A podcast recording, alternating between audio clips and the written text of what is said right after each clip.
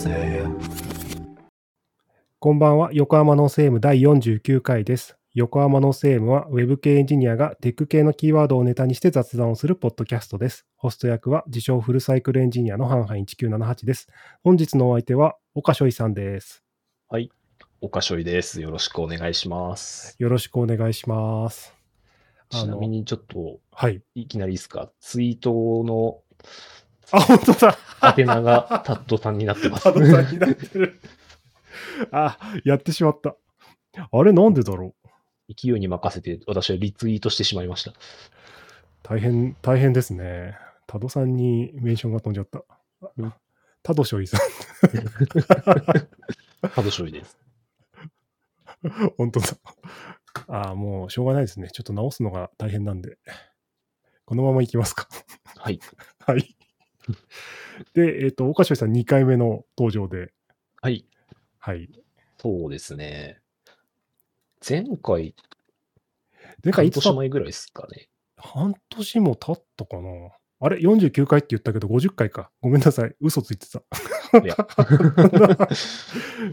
え、今週もあれだな、ばなんかあれだな、リンク？あ、なんでもないです。大丈夫です。はい大丈夫ですか？はい。はい大した、大したことじゃないんで、はい。1回ぐらい間違えてても別にいいかな。大丈夫です。大体同じなんで。はい。前、ペチパー会議の前でしたか？あと？ペチパー会議よりもっと前ですね。あ、もっと前か。はい。あれですよね。なんとなく、ちょっと技術雑談が足りなくて、大歌唱力が落ちてた。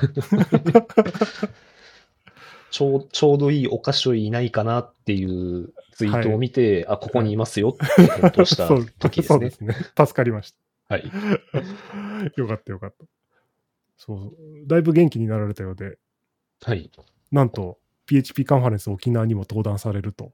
そうです。元気をいただいたので、久しぶりですね。そうですよね。登壇久しぶりじゃないですか。本はい。当に。本当にもう去年1年間は、もうずっと静かにしてたので、おーやりましたね。溜まったんですね。そうですね。ペチパー会議でエネルギーをもらい、そのエネルギーを発露しなきゃと思って、うんうん。ちょうど、あの、CFP が、PHP、えーペチパー会議がやってた時期と締め切りが近かったんでしたが、ちょうどまうんうんうんあ、被ってたのか、時期が。はいはいはい。なので、その勢いに任せて出したって感じですね。いやー、すごい勢いありまくりで、あれですよね。はい。2発出てました2発、そうです。まさかの、レギュラーと LT2 本採択されるという。あれ、割としんどいんですけど、大丈夫ですか？まあ、まあ、あの、久しぶりにやるのに体をびっくりさせるのにはちょうどいいんじゃないかなと思ってます。いやー、やるな。前僕も間違えて2個ととあの採択された時があって、はい。大変でした。なんか、そう、岡しょいさんと同じで1個は LT だったんですけど、それでもやっぱ練習とか緊張感を保たなきゃいけないところですごい大変で。はい。なので、確かにそうですよね。最初からす最後まで緊張感が。そうなんですよ。LT 最後じゃないですか。そうですね LT ってそうそうそう。全体の最後の方に配置されてるんで、なんか気が抜けないんですよ。で、今日はそんな岡翔さんと、まああれですかね、沖縄で話す話と内容、まあ、はい。はい。実は、えっ、と、コンポーザーのパッケージの、話をされるそうですね。自分たちのコードをパッケージ、コンポーザーパッケージに分割して開発するっていうお話をします。でもあれなんですよね。実は嘘だっていう話をさっき 一瞬伺っちゃったんですけど、詳しく聞かせていただいてもよろしいですか？そうですね。実は、いや、まあ、あの、嘘、嘘ではないです。コンポーザーパッケージに分割する話をするんですが、実はその発表の意図はそこにはなくて、はい。そこはなんというか手段というか、こう、蒔絵に過ぎなくて、導入に過ぎないんですよね。で、でもこの話をなんでしようと思ったか、はい。まあ、もっと言うと、もともとなんか何を話したいと思って、このプロポーザルを出したのかっていう話をすると、まあちょうど一昨年は私結構あちこちで PHP 系のカンファレンスでお話をさせていただきましたと。で、まクリーン、あクリーンアーキテクチャそうですね。うんクリーンアーキテクチャ。まあ、レイヤードアーキテクチャと言ってたところですかね、あその頃は。はい。で、まあ結構あちこちで、まあ、レイヤードアーキテクチャだなんだっていうのを、まあ、言って回ったうんうん人なんですけど、なんというか、まあ、こう、まあ最近、界隈でもよく見るようになったと思うんですけど、その言葉ばっかりがこう先行してしまったりとか、まあはいよく聞く話の中のクリーンアーキテクチャのあの同心円の図、はい。あれが一人やる気するみたいな、はい。ああの通りにやるのがクリーンアーキテクチャだみたいな話に、ちょっとまあ、よく、そうでそうじゃないみたいな話をするみたいなのが、まあ、もう最近はよく聞くじゃないですか、その話を。はい いろんなところで。はい。聞きまはいす。。はい。なんか、私自身も、まあ、その、2年前、一昨年の発表の段階では、まあもちろんなんかその通りにやることがクリーンアーキテクチャだみたいなことを言うつもりは全然うん。な、なかったんですけど、ただなんかやっぱ割とクリーンアーキテクチャだなんだって言葉を、まあ、結構使いすぎてしまったのかな。なんかそういう流れを作ってしまった、一端を担ってしまったんじゃないかみたいな、こう、お、罪悪感みたいなものを感じてしまってですね。反省ですか、これ。反省、反省、罪滅ぼしみたいな、罪滅ぼし。というところで、そのあたりの、まあ、設計というか、はい。まあ、そのあたりの話を、レイヤードアーキテクチャだとか、クリーンアーキテクチャだとか、まあ、はい DDD だとかはい。っていう言葉をなんか使わずにその話をしたいなって思ったんですね。おー、なるほど。はい。まあ、もう、あの、ここでネタばらししちゃったんですけど。いや、いいんじゃないですか。うんだってネタばらしされても、これ難しそうですもん。はいあれですよね。言葉、今一人歩きしている印象的な言葉を使わずに、一体何をやろうとしているのかっていうのを、こう、本当に大事なのは何かみたいなところを明らかにしてみたいという試みというか。まあ、そうですね。そこを説明したい。っていう、まあ、一種の罪滅ぼしとしてそれができればなと思ってうん話そうと思ってます。いやー、そうですよね。ちょっとあの、2比、2比 DDD がこういろんなところにあるじゃないですか。はい。あの DDD の言葉のディレクトリができているみたいな。そうですね。ドメインはいみたいなディレクトリができたりみたいな。できていて、無理やりコードが分かれているみたいうんな。なんか綺麗なんだか汚ねえんだかよくわかんないな、みたいな。まあ、そうですね。こううんとりあえず DDD をやるなら、とりあえずリポジトリパターンからだよね、みたいな。あまあまあ、その実装、実装レベルの話ですれば、うん、それもわからなくはないんですけど、うんまあまあまあまあでも、気持ちもわからないでもないなっていうのが、要は実装レベルの話をしないと、どうしていいっていうところがわかんないじゃないですか。そうはいひ日あ、わ々かります。日々お仕事はしてるから、はい もう、こう、何がしかのね、コードは書かなきゃいけないから。そうまあ、ここまで言ってますけど、私は実装の形から入ることも決して悪ではないとはうん。思ってるんですよ。というのもね、まあ、私自身もその口でしたし、うんやっぱ目の前の何かの課題を解決しようとして、そこにまずすがったのであれば、うんそのやっぱそれは課題を解決しようとする意思の結果じゃないですか。だそれ自体は全然否定したくはないですし、でも結構そこからじゃあ結局、この形をやったけどドメインってなんだっけみたいなところに興味が向いて、しっかりとじゃあそこに向き合おうっていった流れも結構観測してきたので、決して無駄ではないとは思ってます。そうですね。まあでもやってみねえとわかんねえっていうところはもう実際ありますからね。書いてみないとわかんない。そうでやった結果すげえ辛いから、何が良くないんだろう、これ。はい。そう。そ、そこが、ま、うん回ってれば全然いい,、うんいいんですよ。はい。そうですよね。反省、反省、反省ですよね。はい。もう私自身もずっと 反省の連続でしたから。いや、反省、うん、いや、僕も反省だな。はい。割と僕 DDD とかあんま好きじゃなくって、はい。グリーンアーキテクチャとかも話は聞くけど、僕はどっちかってあの、ほら、あれなんですよ。事件は現場で起こってる派だったんで、はい。や、違う違う、そんなんじゃないと。その、うん。なんか、言葉だけ一人歩きしてもしょうがないと。本当にはい。メンテしやすいコードっていうのは、テスト駆動開発で作るんだみたいなのが、僕はそっち派だったんで、もうとにかくはい。ユニットテストとか書いて、その、インターフェースとかを整理して、今目の前に見えてる、こう、複雑なものをきちんと解消していけば、それなりの形になるから、それでいいじゃん、みたいなうん感じだったんですけど、いや、時代はもうそういうのを許してくれなくてですね、こう、あいつ DDD わかんないんだぜって言われて、こう、後ろ指を刺されるみたいな感じ。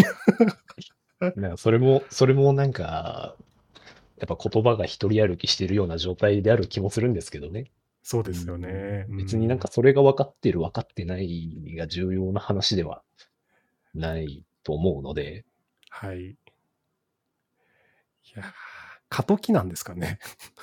うーん、なんだと思います。なんというか、こう、じゃあ、もうこれもよく言われる話かもしれないですけど、要は、いわゆる Rails が台頭してきて、はい MVC と、いわゆる MVC と言われているものはい。が一気に流行り、うんで、そ、れを、まあ流行った頃はじゃあそのアプリケーションがたくさん作られましたと。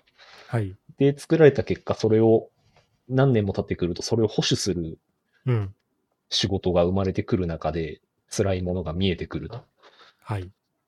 で、じゃあそれを打開するものが何かないのかと、藁にもすがる気持ちでたどり着いたものがそれでみたいな風に、まあちょうど、こう、流行が時間を置いてくるのかなという気はしています。その設計に対する関心の高まりみたいなものですかね。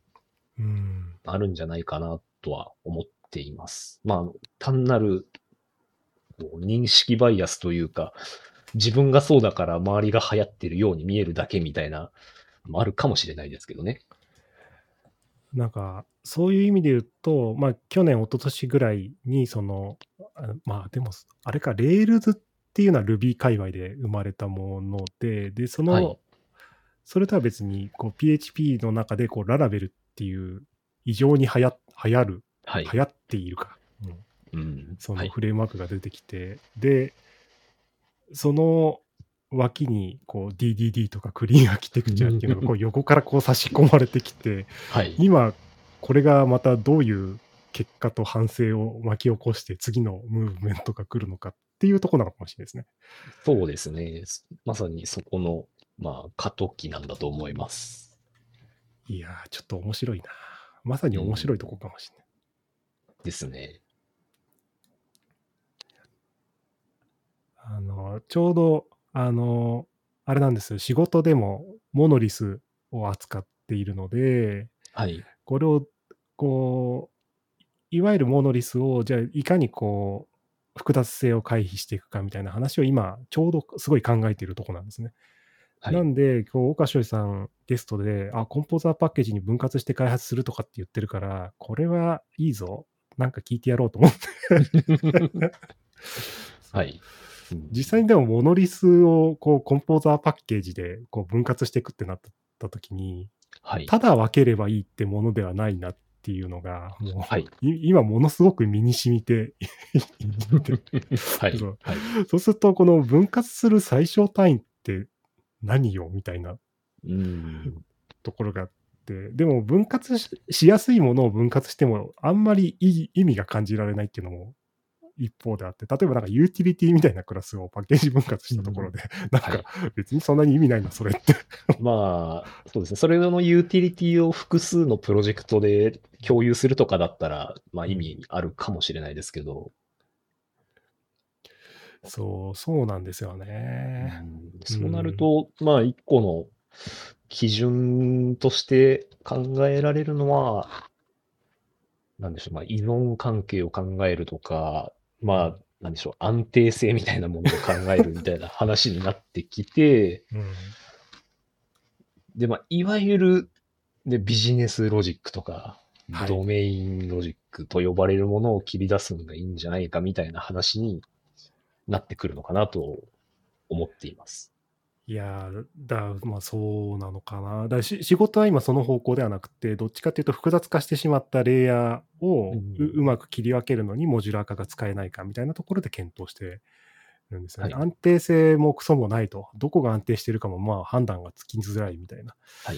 で、どこを分割していいか分かんないから、とりあえずぶった切っていくしかねえみたいな、なんかそういう 感じなんだけど、う、うんん。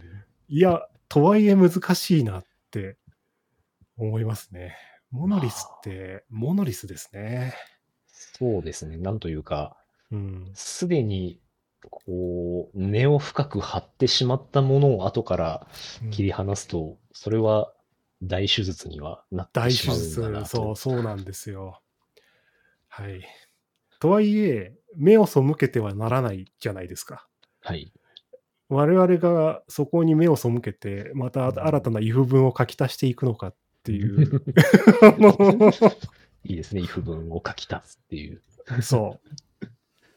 いや、だってその、もう依存関係とかがもう複雑になっちゃってて、どこがどこに影響を出すのかが分かりづらくなってくると、もう本当局所戦略を取りたくなるんですか、うん絶対に。そうすると、はいやっぱり if 文でレアケース入れてはい。いうコード書きがちなんだよなと思って。まあ、うん。はい。わかります。そう。で、実際に全体的に見ていくと、やっぱりその手の if 文が多いんですよね。う。うんん、本来であれば、ファンクションとして分割されているべき、もしくはクラスが移動されているべきっていう時に、if 文がはい一回最初に足されちゃうと、そこを動かせなくなっちゃうんですね、今度も。うん。はぁ、つって。うんこれを一個ずつやっていくことに経済合理性はあるのかみたいなところもあって、はい。難しいな。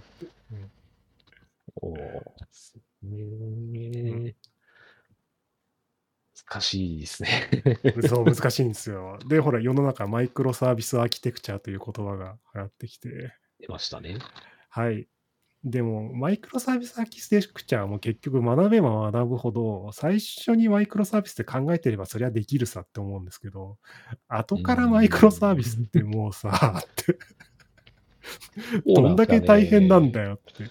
初めから意図して作ってもそんなにうまくいくんですかね。いや、これはなんかマイクロサービスを否定してるという話ではなくて、なんか、うーん、多分、マイクロサービスを運用していく、それ固有のナレッジというか、ノウハウというか、はい。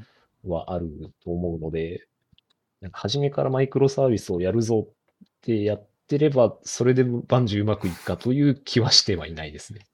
そうですね。なんかチームの分割の話も多分あるし、はいそのそう、マイクロサービスってことはサービスごとに分かれてるはずだから、で、はいリリースは独立してできるっていう形でアーキテクチャを取るはず。はい。で、トランザクションも分割されているとはい。いうチームをじゃあどこで横軸でまとめるのかとかね、うん本当に横には影響を与えないのかとかっていうところも含めて、すごく考慮しなきゃいけないことがめちゃくちゃあるあると思っていて。そうですね。多分、それに特化した組織をまず、組織と、そうそうそう。こう、なんというか、スキルセットを、各人のスキルセットがあった上での話だなと思っているんですよね。いや、だからそう考えると、モノリスっていうのは、こう、巷に溢れる PHP 人材を大量に集めて、こうはい人海戦術で当たっていくと。チームは1個でいいと。なぜならはいモノリスみたいな。だからその考え方はうん合理的ではあるなとは思うんですよね。ある種。はい。うん。で、サステナブルではあると思うし、その、どこまでサステナブルかはわかんないけど。サステインするんですかね、それは。そう。まあでも、サステインの限界点が見えたら、その前にやっぱりリファクタリングをしていかなきゃいけなくて、じゃあどういうリファクタリングをすると、一番こう、合理的で 楽か、みたいな。うんうん。いやー、むずいなって。はい。最近だからもう、ものすごく苦しんでて、はい。はい。大変です。誰だったかな？誰だかがつぶやいてたんですけど、ララベルはいの大きいモノリスの運営の話とかって、あんまりまだ出てきてないね、外ね。外に出てきてないねっていう話をしてて、うんあなるほど。と。確かにあんま見てないな、みたいな、こう、つらみ的な話。ララベル JP でコンすね。ね、去年中止だったし。まあ、そうですね。そう。だから、こう、ちょっともう、ねえ、もしいたらですね、こう、どんどん発表して、つらみを教えてほしいと。そう。そうですね。そう。これをやったが、予想以上に辛くてダメだったっていう話が聞きたいなと思って。そういいですよね。あのーこれをやったら辛かったっていう発表の方が、方がって言うとちょっとあれですけど、そういう発表もまたそう価値があっていいですよね。そう、めちゃくちゃ価値があると思ってて、そう。成功した事例って実はある程度の生存バイアスというか、運が良かったみたいなところはあるんですけど、失敗はそう。再現性があったりするので、そうそう。そうそうそうそうそう。そう、失敗はね、ものすごくね、再現性があるから、うんそう、聞きたいなと思って。なんかはいララベルをマイクロサービスにしたら爆発試算したみたいな話がこう、ララベルをマイクロサービスにしたらは、結構辛そう。荒れそうですね。荒れそうですよね。そう。はい。荒れた話が聞きたいなと思って。いいですね。なんかアンカンファレンスとかで聞きたいですね。確かに。でもな、さ失敗した話ってなるとあんまり会社の外に出せないのかも。ああ。まあ、そういう方向の発信を許容してないと、きなんか辛いかもしれないですね。うん。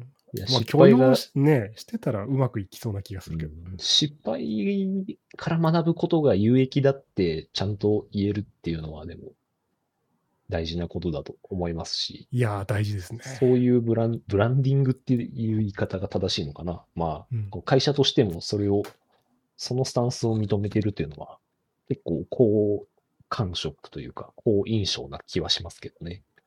そうですよねうん。いや、あの、ちょっと近い話かなって思うのが、最近割と読んだ本が心理的安全性の作り方っていう本はい。を読んだんですよ。はい。あの、僕が結構、あの、激しい危険思想の持ち主なんで、なるほど。そう、心理的安全性作れないとな、みたいな。うん。心理的安全性。そう、はい。読んでて、あの、ほら、今の話も、要は失敗した時に、はい。それがひその否定されるような場っていうのがダメじゃないですか。そうですね。そう、はい。挑戦、挑戦をするとか、話しやすいとか、助け合いがしやすいみたいな。はい。で、そういうことはどういうふうにするとみたいなのの、その作り方が分かるといいな、な何を大事にしたらいいのかな、みたいなところを読もうと思ってこれを読んでたんですけど、はい。で、実はね、心理的安全性の作り方よりも、その一個後にですね、みんなでアジャイルって割と最近出た、あの、薄い本があるんですけど、これすごく良かったんですよ。へえ。で、こっちの方がむしろ心理的安全性の作り方も包含されたかい考えかもなと思ってて、その要は、何をこう大事にしてソフトウェア開発やっていくかみたいな、こう、アジャイルって何何で、はい。アジャイルは手法を大切にするんじゃないよみたいな。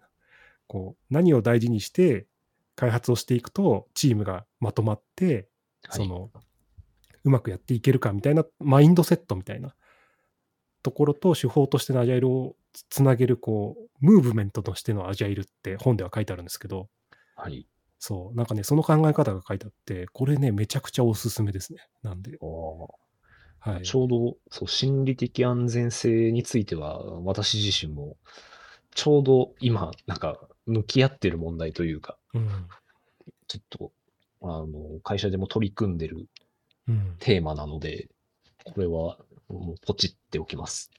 いや、これね、めちゃくちゃいいなと思って。そそう、心理的安全性の作り方にフォーカスした話っていうのは、まあそんなにないんですけど、はい。あの、チームをうまくまとめて開発していくみたいな、良い開発をしていくにはどうするっていう話だから、もう一個はい。レイヤーが上かなと思って、はい。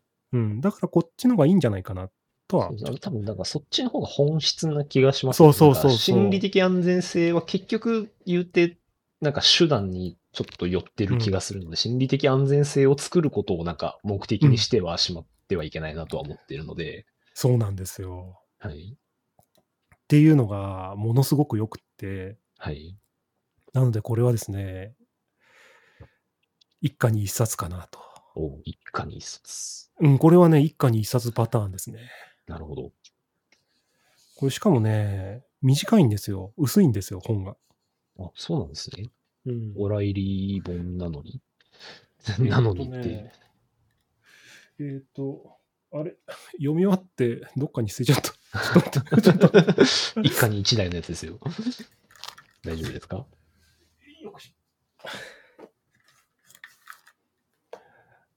これかお。この本ですね。ほら、こんな、こんなもんです。ああ、じゃあ、結構、サクッと。サクッといけますね。徳丸本の5分の1ぐらいですか。そう、うんそう、それぐらいですね。そう、160ページぐらいかな。うーん。うん。徳丸本よりも多分文字も大きそうな。あ、そうですね。文字もね、読みやすかったですね。そう。あのね、この辺が、あの、編集の人の多分センスだと思うんですけど、はい。この本はね、読みやすいです。文字のサイズとかも。はい。そういう意味で、極めておすすめですね。本のテイスト的にはエンジニア向けって感じですか？それともエンジニアじゃなくても？エンジニアじゃなくて向けかな。うーんうん。あの、ずなんかソフトウェア作ってる人たち全員読んでいいかなっていう気がする。いつかソフトウェアじゃない人たちも読んでいいかなって感じ。そう。そのなんか、組織で何かをやっていくっていう、なんか変化に強いみたいな、このご時世求められるのは、あの、うんなんていうか、なんだっけな。そう、リーンとデブオプスの科学の本に出てきた話だと、あの、マチュリティモデルっていうのがあって、成熟？成熟モデル、要は目指すゴールがあって、職人さんみたいな世界で、こう、レベルが上がってって、レベルマックスになったら強いよみたいな。はい。だけど、この世界じゃないと生きていけないと。だからこれは変化に弱いと。で、最近の世の中はこう、ケーパビリティモデルって、はいリンとデブオプスの科学では書いてあったんです。こう変化とか状況に合わせる力が強い方がいいよ。まあ確かにそうだねと。うんうん、って考えると、みんなでアジャイルはその可用性とか、そっちに焦点を当てるにはどうしたらいいかっていう考え方かなと。しかも手法じゃないんで。考え方。そう、考え方。そのなんか、あの、さっき、岡城さんが自分の登壇の話してたじゃないですか。それと一緒かなと思って、あの、要は、はい。キャッチーな言葉が出てきちゃうと、あの、はい。はい。まあ、そこにみんな。なこう群がっちゃうじゃないですか。アアジャイル、スクラム、みたいな。そう。もう、アジャイルっていう魔法を唱えると、こう、世界は滅亡して、ま目の前の滝を倒して、財宝がザクザク手に入るみたいな、はい。そういう話じゃないよっていうところにちゃんと書かれているので、とっても良いかなと。あーはい。ですね。うん僕は、もう読んでみます。これはマストリードでしたね。しかも読みやすいですね。はい。今読んだ上で、ちょっと周りにも進めていきたいと思います。あ、そうですね。いいんじゃないですかね。新人の子とかに教えてあげて、うんその、凝り固まった人たちに顧客にフォーカスするんですよとか、成果を出すのが大切なんですよみたいなことを言ってですね、青臭いことを言わせるのがいいと思います。はい。本当のことだし。やっていきたいと思います。はい。やっていければなと。ありがとうございます。ちょっと、こう、活動のヒントになった気がする。あまあ、読んでないので、読んで、そうですね。読むといい。あ、でもこれはね、マジ、マジおすすめです。はい。うん。心理的安全性の作り方も、まあ、ふサブで読んでもいいかなと思うけど、それ読むんだったらこっち読んだ方がいいかなと。開発にもちゃんと、うん、使えるしと思って。はい。はい。ですね。ありがとうございます。で、こんな話が、いわゆる技術的雑談というやつで、はい。出ましたね。技術的雑談。岡しょいさんが最近足りていなかったんだ。そう、そうですね。はい。で、実は会社ではオーバイスを使っていると。オーバイスで合ってんのかなこれ読み方。なんか、公式、日本語の公式だと、オビスっオビスって読むんだ。ていう、あ、本当だ。オビスって書いてあ、はいオフィオフィスとかかってんのかなあ、そうですね。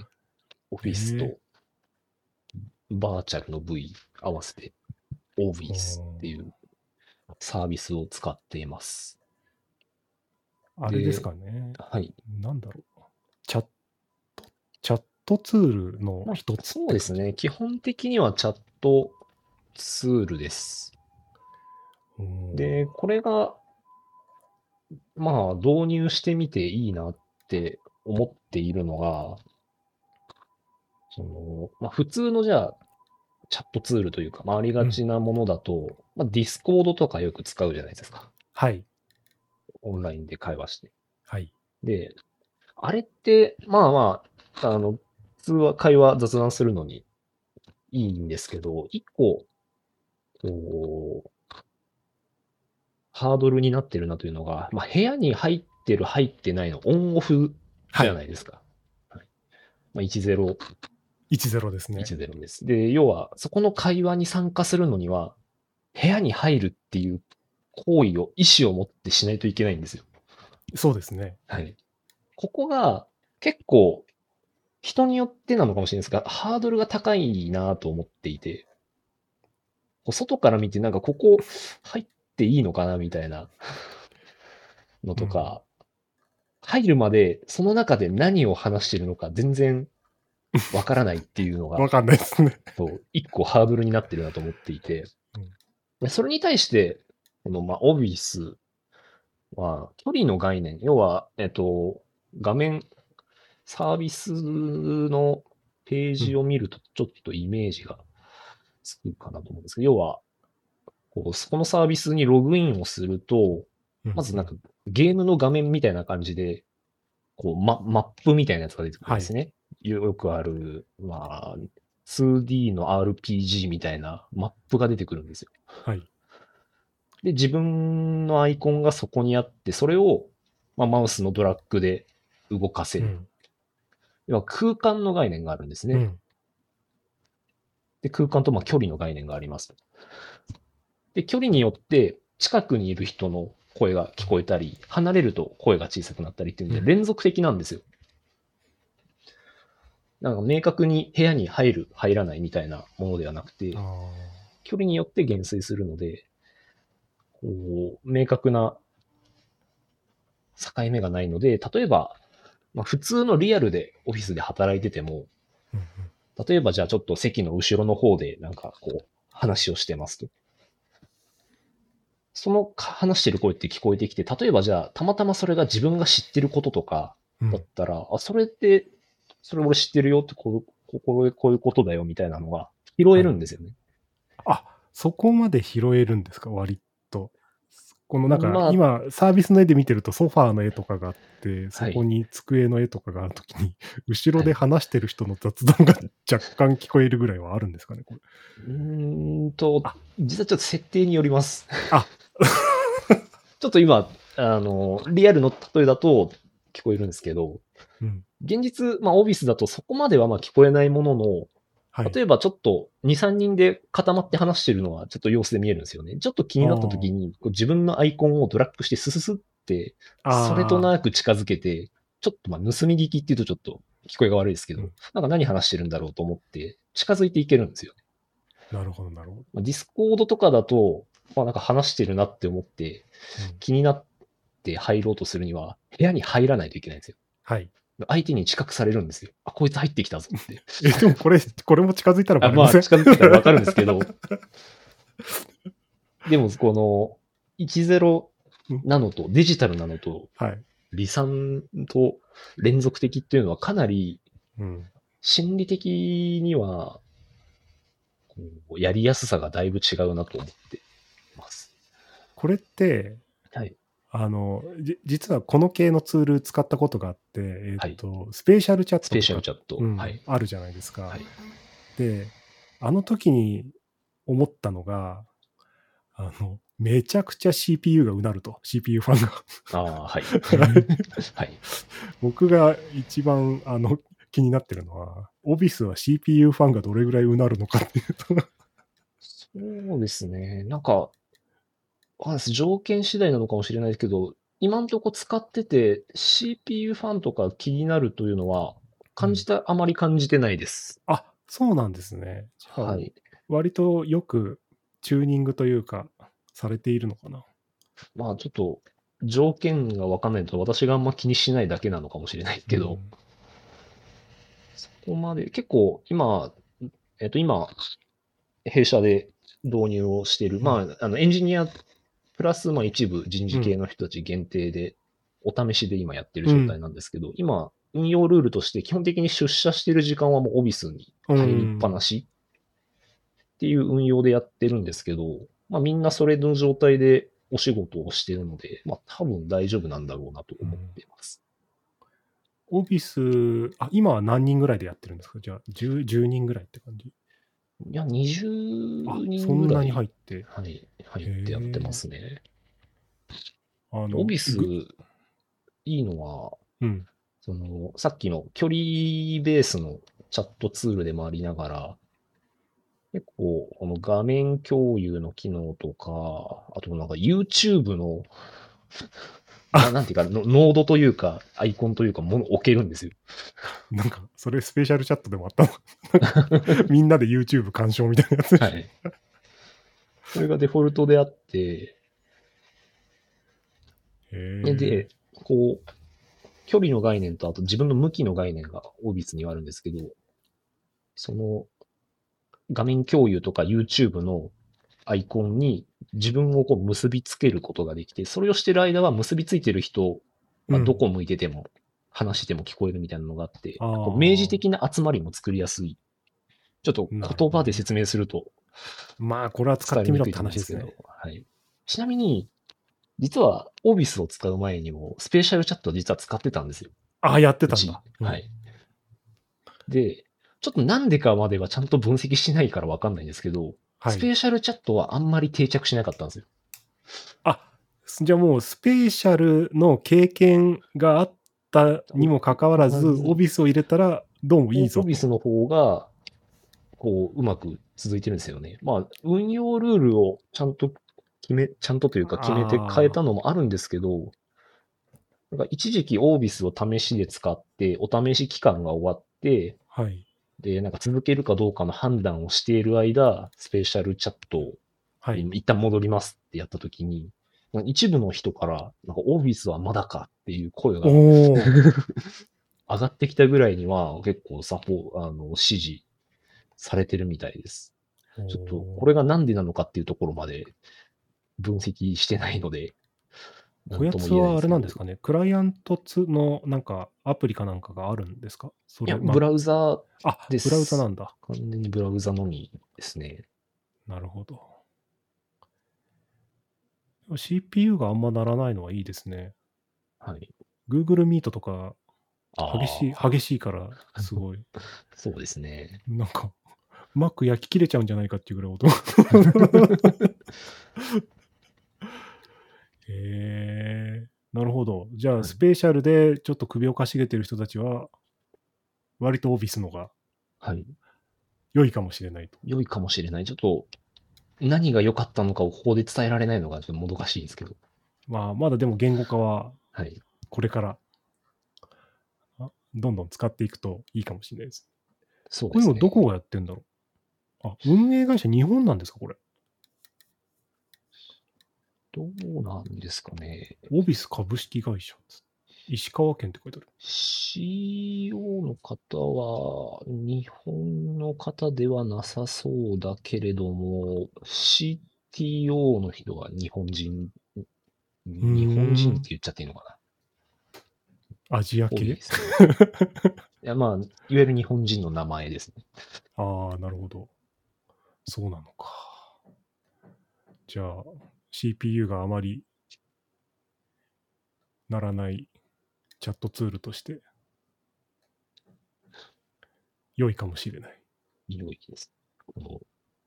結構な、あの、オフィスとかだけじゃなくて、いわゆるカンファレンスみたいなものにも向いてそうかな。なんか、これ私は知り合いから聞いたんですけど、ジョーズ、あの日本 AWS ユーザー会はいはいはいはいはい、はい。のイベントでもこのオフィスを使っていたらしくて、え、ってことは何百人みたいなこと？はい。なんかそう、プランがあって、一番でっかいプランだと本当に何百人みたいなうんうん。規模のあ、本当だ。オフィス宴会って書いてある。宴会？単発利用宴会？えーうん。オフィス宴会。いくらなんだろう？単発かな？あ、宴会は申し込まないと分かんないんだ。お金、多分。なるほど。プロモーションになるかもしれないですね。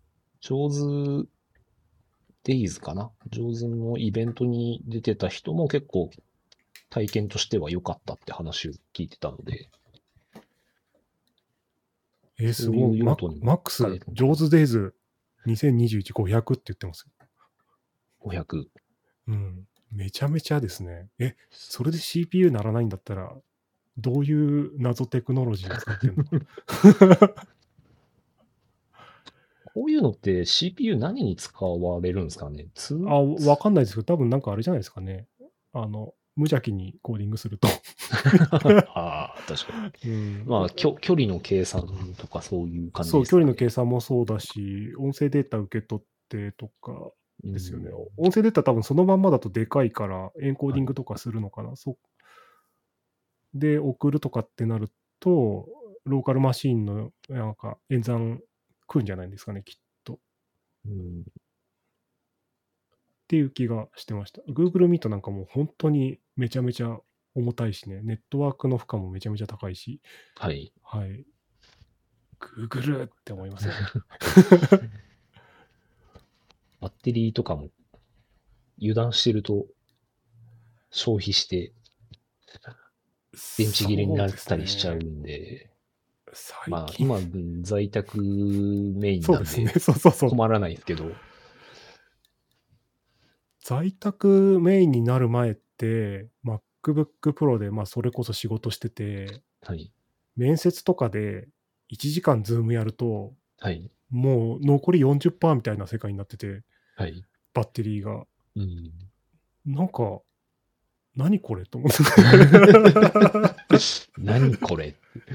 そう。え、こんなだったっけと思って。いやな、なんでそういう感想になるかっていうと、はい。あの、自分の、あの、まあ、Linux のデスクトップマシン、あ、あの、ラップトップマシンがあるんですけど、これではいズームや、やると1時間経っても、まあ、普通に85%ぐらいはバッテリー残ってるんで、はい。一体 Mac は何をやってるの？っていうのはありますね。なるほど。はい。まあちょっとこういう話をすると僕は Docker の件もあってですね、ぜ全員 Linux ラップトップにおしたらどうかねって言うんですけど、いや、嘘です。なんでもないで。あれですすね。はいあのファイル、ファイルアクセスがボリュームではい。マウントしまうと重い問題が。はい。そうなんです。gRPC フューズがまだまだ開発があんまなのかな？うん。うん。まあ一応計測したんですけど、まだまだでしたね。おういや、なので、そんな、そんなとこっすかね。はい。はい。あれ今何の話してたんだっけ？あ、技術的雑談の話。技術的雑談の話。はい。そう。そう。そうなんですよ。技術的雑談。技術的雑談。この、このワードですね。あの、岡しおいさん的にはどう考えますか？技術的雑談とは何かってことですか？スランプだった時があって、あはいはい。で、それからペチパー会議出て、はいかなりこう回復したみたいなブログポストも書かれてたじゃないですか。はい。そう。その理由って何なんだろうとかって分析されたことってあります？あ回復した理由ってことですかね。そうですね。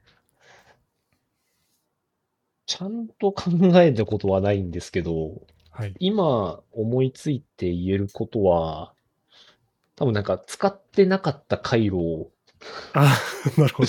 使ったみたいなところはうん。一つあるかなと思ってます。回路。はい。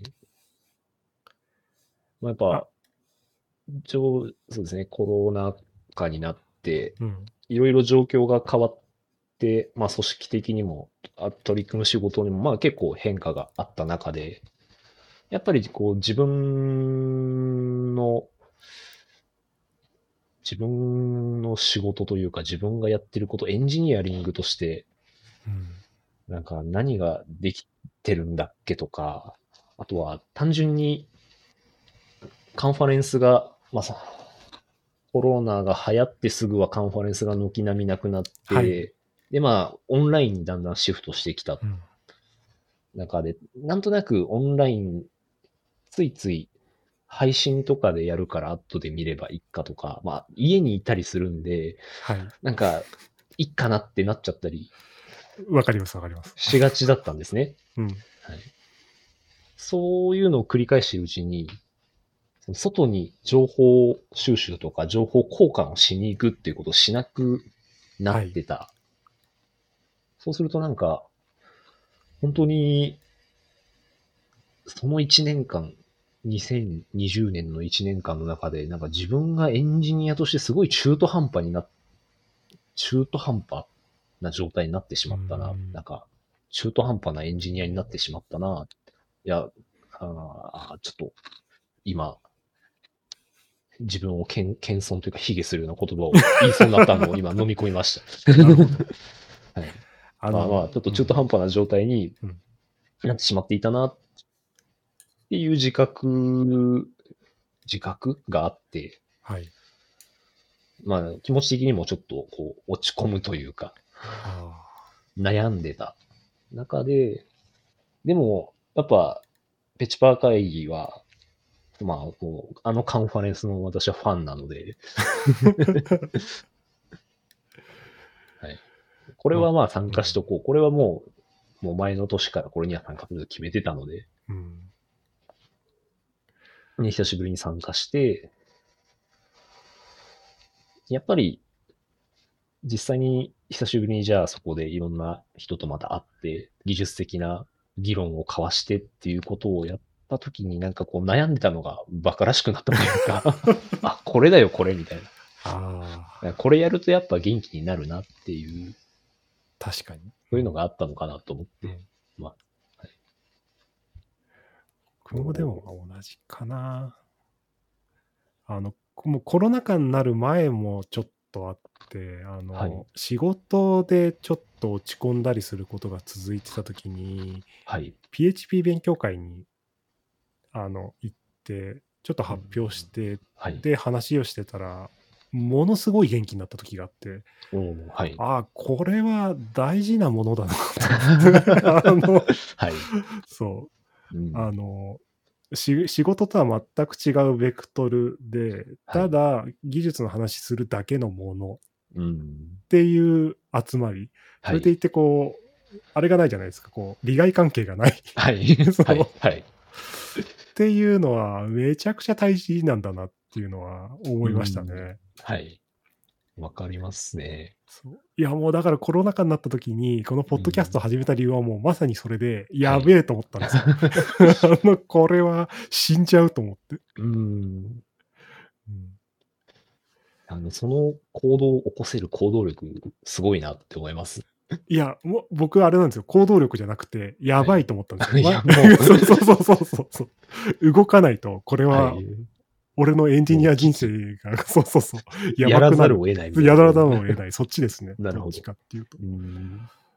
や、そう考えると、ペチパー会議って、多分、エンジニア何名も救ってるような気がしてて。ああ、そうだと思いますよ。私は実際救われてますからね。そうですよね。はいうん。あの熱量と、あのう、んなんか、すごいですよね。はい。吹き溜まってる感じが。こうもう本当にあのカンファレンスは、まあ、あの、主催、主催である長谷川さんの思想というか、うん。もう本当になんかホスピタリティというか、うん。参加者を、参加者、まあ、も、ひいて言えば元関係者、スポンサーの企業の方であるとか、とかも含めて、本当になんかその人の楽しませるとか、まあ、その人のうん有有益なものにね、まあ、有益って言うとちょっといやらしいかもしれないですけど、うん本当になんか意味意味のあるというか、本当に楽しんでもらうっうんていうことに対して、一切こう手を抜いてないというか、妥協をしないというか、はい。なんかそういう作り込みを参加してて感じるんですよね。いやー、あるんですよね。なんかうん、端々から感じる。はい。うわ、隙がねえっていう感じ。本当に そうです。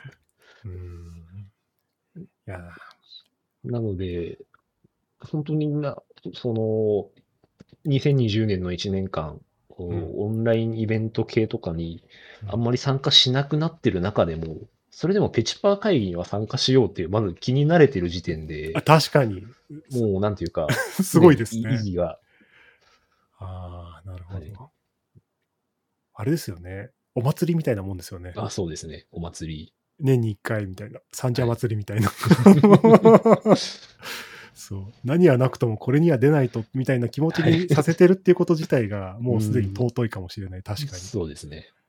ああ、尊いですね。うんこれ、いつまでやんだろうな。いつまでやれるんだろうって思っちゃう。そうですね。もともとはなかったものがクリエイトされて、はい。あでも PHP にもきっと寿命があるだろうから、いつまでやれるのかわかんないけど、難しいですよね。その、カンファレンス、まあ、えっ、と、例えば PHP のカンファレンスっていうくくりだと、まあ、たくさんあるじゃないですか。その、地はい方ありますあります。系各地のカンファレンス含めても。うん、その中でじゃあ、ペチパー会議がペチパー会議たるゆえんって何なんだろうっていうのは、なんか、カンファレンスは誰のものかみたいな話が、ちょっと前にうんどっかで何か見た気がするんですけど、ペチパー会議って、じゃあ何をもってペチパー会議なんだろうなっていう。例えばじゃあ委員長が変わったら、それはペチパー会議なのか。いや、多分違う気がするんですよね。うん。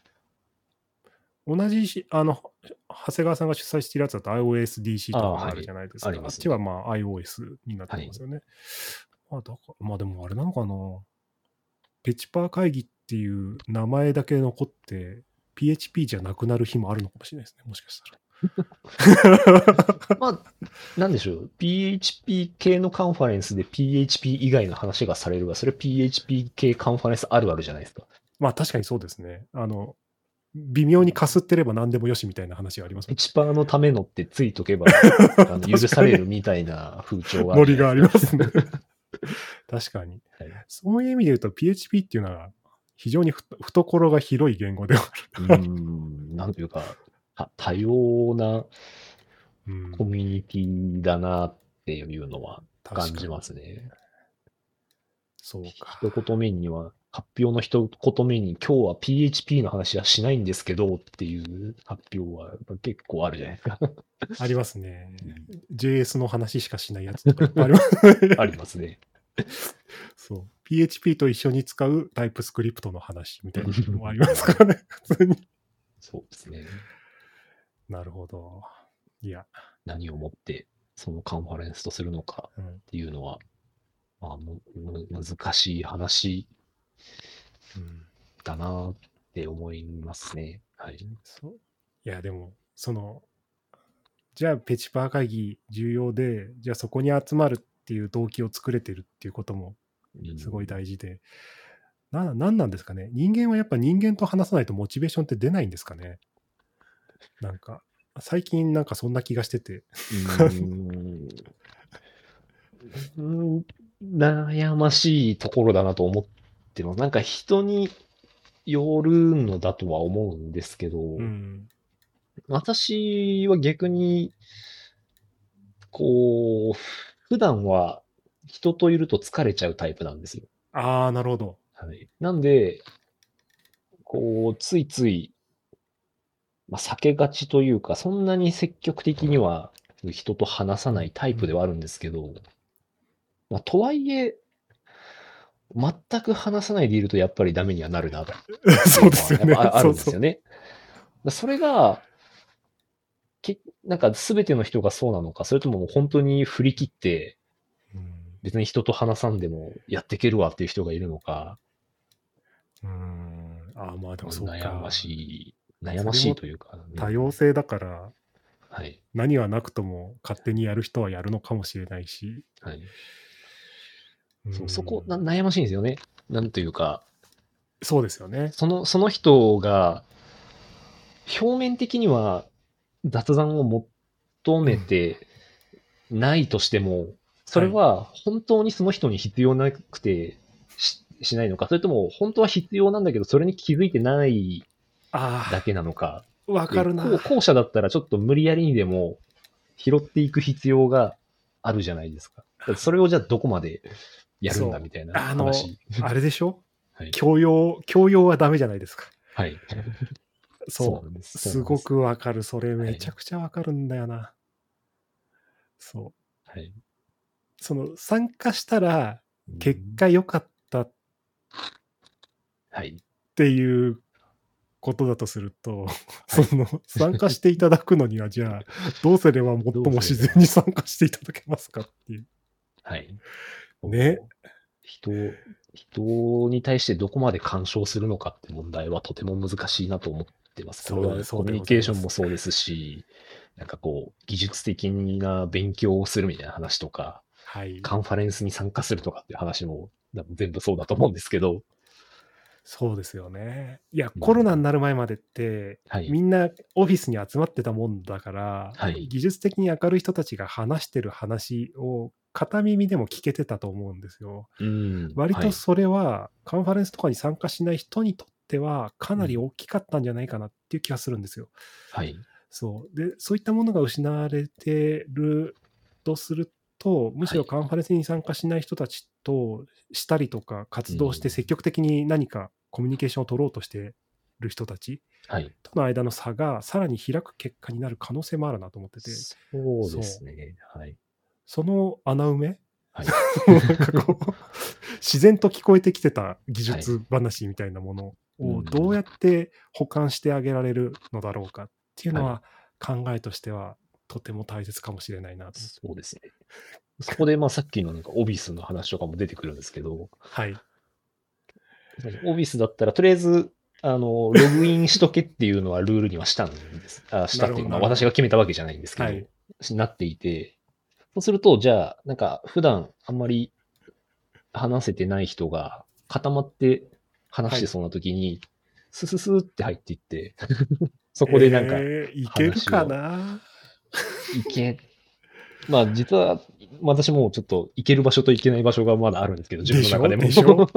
ありそう。なんか怪しいやつが後ろにいるぞみたいな。うんちょっとまあそういう動き、まあそれはじゃあ例えば私ができなかったとしても別の誰かできる人がまあいて、そういう動きがやりやすくなってはいるかなと思ってるんです。比較うん的に。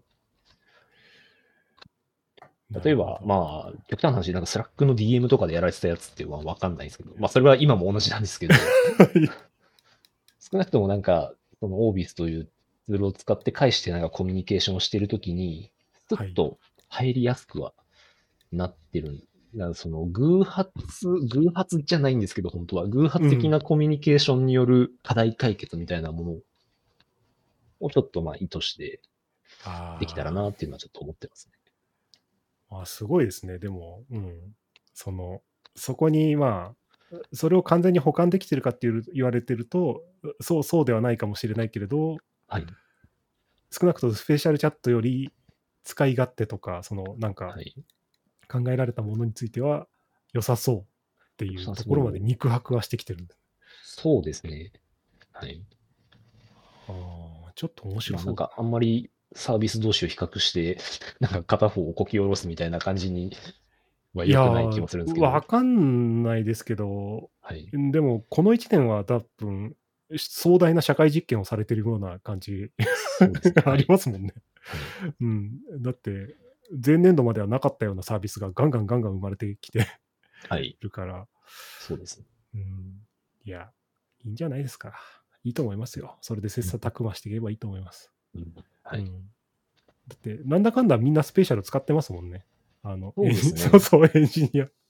大体、お試し。前使ってましうんたみたいなそうそう話をよく聞きます。少なくともお試しはしてるから。それだけでもすごいと思うけど。って言っていたら、なんとなんと、1時間経ってしまいました。早いものですね。早いものなんです。はい。はい。では、そろそろ、なんか、話忘れたこととかない大丈夫ですか？話し忘れたこと。あ、あの、PHP カンファレンス沖縄があさってありますので、おぜひ、お時間のある方は来てくださいっていう。あ岡翔さんは11時ですね。そうなんです。オープニングの後の一発目ですね。おお。ってことはもう、あれですかね。スライドはもちろん、ほぼ完成して、完成を、そうですね。完成をさせたい気持ちがとても高まってます。最高潮に達しますね。今最長、最高潮に達す。はい。その後、17時25分から、あこれは LT と思わせつつ10分間ですね。でもこれは、なんか前後の、もろもろ含めたやつらしくて、発表は5分。あそうなんですねはい。発表は5分なんだ。あ、よかったです。はいあれかな。あれとかあれがきっと出てくるんだろうな。はい。PHP8 の新機法っていうと、っていう感じですね。はい。まあまあ、あの、お手軽なやつがメインです。お手軽なやつ。お手軽なやつが。はい。使いやすいやつがメイン。はい。僕ももう離れられなくなっちゃった記法が1個あるので、はいお。あの、でもあんまり言うと、岡翔さんのネタバレになっちゃうからやめよう。別にネタバレもなんもないですけどね。PHP8 の機能なので。確かに、そうでした。もう、あの、公式サイトでネタバレしてた、そういう意味で。ネタバレというか、なんというか、はいあれが本家ですからね。では、終了の儀に移ります。はい。今週も放送を聞きいただきありがとうございます。番組のフィードバックや要望は、ハッシュタグ横浜ノースウェームをつけてツイートしてください。本日の相手は、岡翔さんでした。ありがとうございました。はいありがとうございました。